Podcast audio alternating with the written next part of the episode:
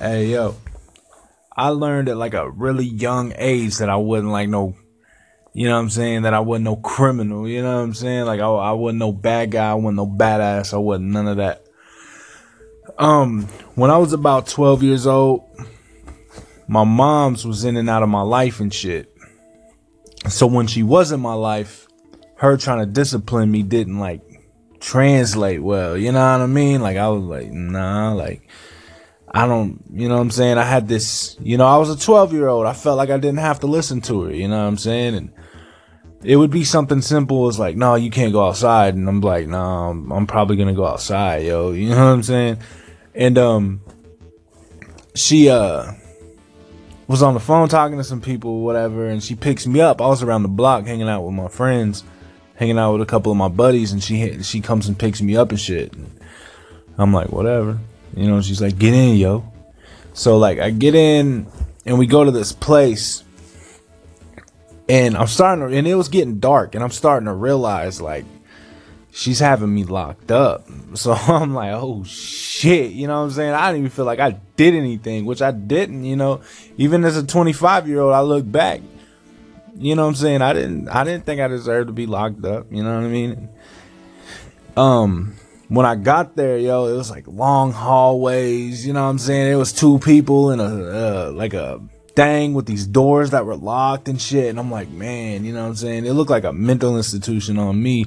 They even had padded rooms in that motherfucker. But um, anyway, so I uh got there. And they made me go to sleep. Like right when I got there, they was like, "Yo, take your ass to bed, yo." And there was this kid next to me, yo. Like he was like, "What are you in here for?" And I was like, "Uh, um, I went outside when I was wasn't supposed to." And you know, he was more like, um, yeah, I robbed so and so for their car and shit, and I was joyriding. And I'm like, yeah, yeah, you probably deserve to be in here then. And um,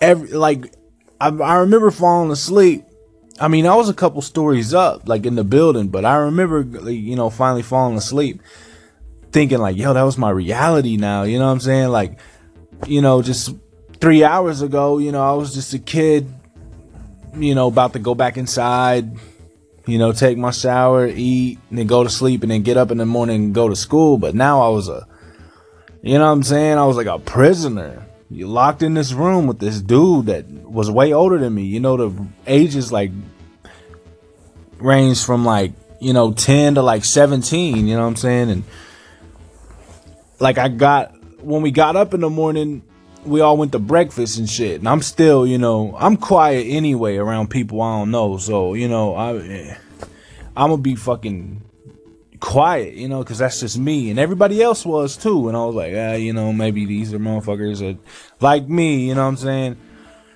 And not for a split second did I ever feel like I was like tough or I was a badass or something.